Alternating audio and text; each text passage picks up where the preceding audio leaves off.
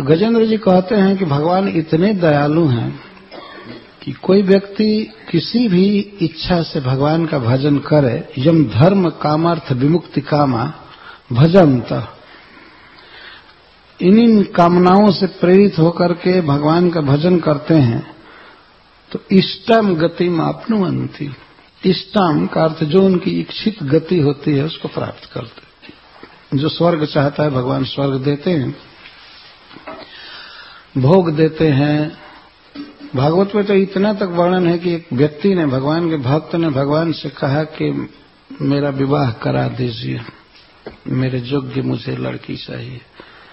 तो भगवान विवाह कराया जैसे करदम जी। करदम जी का विवाह स्वयं भगवान ने कराया। और इतना सुंदर दाम्पत्य जीवन था कि स्वयं भगवान पुत्र बने। कपिल देव के रूप में।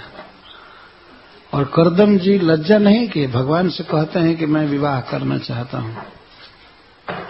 भगवान ने कहा, ठीक है, परसों आपका विवाह हो जाएगा। परसों मनु महाराज आपके आश्रम पर आएँगे, अपनी कन्या देवहूति को लेकर। तो भगवान का आदेश था। भगवान उसी दिन कह दिए कि मैं आपका पुत्र बनूँगा। अपने माँ को मैं तत्व ज्ञान दूँगा। पहले, विवाह के पहले भगवान भविष्यवाणी कर दिए। ये मांगा गया, किसी ने धन मांगा, किसी ने कुछ मांगा है, किसी ने कुछ मांगा है। भगवान सब देते हैं, लेकिन इष्टम गति मापनुवंती किंतु किंतु का अर्थ है कि इतना ही नहीं, किंतु आशीष ददाती जो इच्छा करता है भक्त, वो तो देते ही है भगवान, लेकिन भगवान को देने में संतोष नहीं होता है। तो अन्य भी कामनाएँ उसकी पूरी, अन्य भी बातें देते हैं, अन्य भी भोग देते हैं, जिनको वो साहस करके मांग नहीं पाता है, कामना नहीं हो पाती है, और जिसको सोचा भी नहीं रहता वो भी देते हैं। इच्छित वस्तु को तो देते ही हैं, प्लस जो इसकी इच्छा और नहीं किया है वो भी देते हैं। अपि देहम अव्ययम। यहाँ तक कि अव्यय देह, अर्थात जीव का स्वरूप दे देते हैं, वैकुंठ दे देते हैं। भजन किया है अर्थ काम से, काम काम से, लेकिन भगवान पार्षद बना लेते हैं। यह उनकी दया है। और देवता लोग तो जीव को देते हैं तो बहुत तौल नाप करके, जितना किया है उतना ही देंगे। वहाँ ज़्यादा वो नहीं दे सकते। हैं ज़्यादा क्या गोस्वामी तुलसीदास जी कहते हैं कि देवताओं के लिए आप बेल फल के बराबर साधन करेंगे, उनको बेल फल देंगे तो वो सरसों का दाना देते हैं। ये हिसाब है उनके पास। ये भगवान में और और में बहुत अंतर इस संसार की दशा का वर्णन करते हुए गोस्वामी तुलसीदास जी कहते हैं कि जाही जल जाचो कहे अमी पियाउस इस संसार की ऐसी दशा है कि आप किसी से जल मांगने जाइए। हमको थोड़ा प्यास लगी है, जल दीजिए। तो वो कहेगा, अमृत ला करके दो तब जल दूँगा। जब अमृत ही बेचारा ला देता तो तुमसे जल कैसे मांग? ये दशा है और बिल्कुल फैक्ट है वास्तव में। जाही जल जांचो, कहे, अमी पिया उस केवल भगवान ऐसे हैं जो जीव की इच्छा को पूरी कर सकते हैं।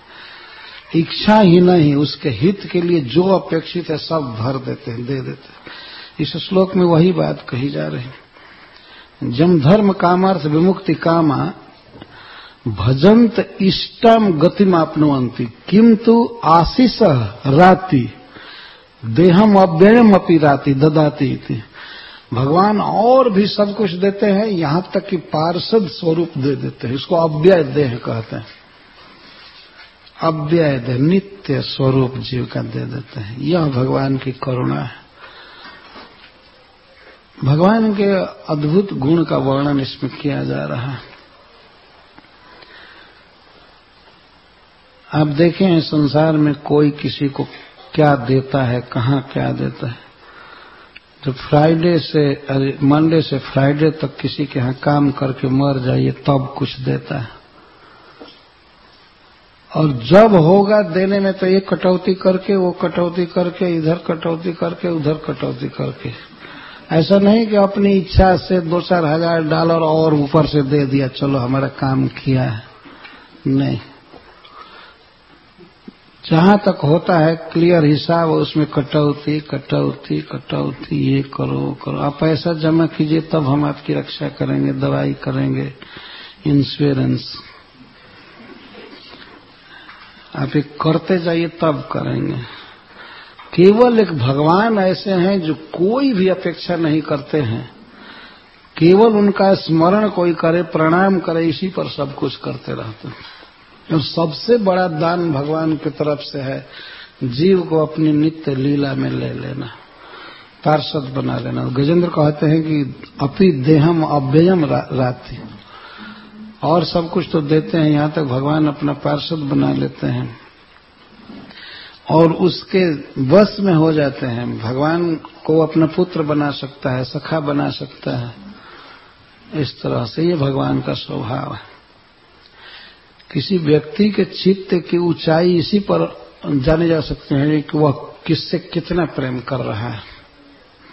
अपेक्षा भगवान को कुछ भी नहीं है, क्योंकि वो पूर्ण है। जीव के हित के लिए ही सारी व्यवस्था की है। तो वो क्या अपेक्षा करेंगे कि हमको ये दाम दो, तब मैं कुछ करूँगा। कोई है दुनिया में, आप पता लगा लीजिए, कोई कंपनी वाला और कह दे कि तुम बैठकर हमारे नाम जप करो, हम मैं सब पगार दूँगा तुमको। और जाकर एप्लीकेशन ले जाए, कहे कि मैं आपका रोज एक लाख नाम जप करूँगा, हमको काम कर दीजिए। या दो चार नाम जपूँगा, वो कहेगा, ये नाम जब से कुछ नहीं होगा, हमारा काम करो। भगवान कभी ऐसा कहते हैं? भगवान तो कहते हैं, मेरा अनन्य चिंतन तो माम ये जना पर्युपास तेसम नित्याभिजुक्ता नाम योग क्षेम बहाम्य केवल चिंतन करते हैं मेरा, उनका मैं सारा योग क्षेम वहन करता वहन करता हूँ, जैसे लगता है भगवान कपार पर ढो करके लाते हैं। बहुत फ़िक्र से भगवान देते हैं, सब संभालते हैं, रखते हैं। यह उनका स्वभाव।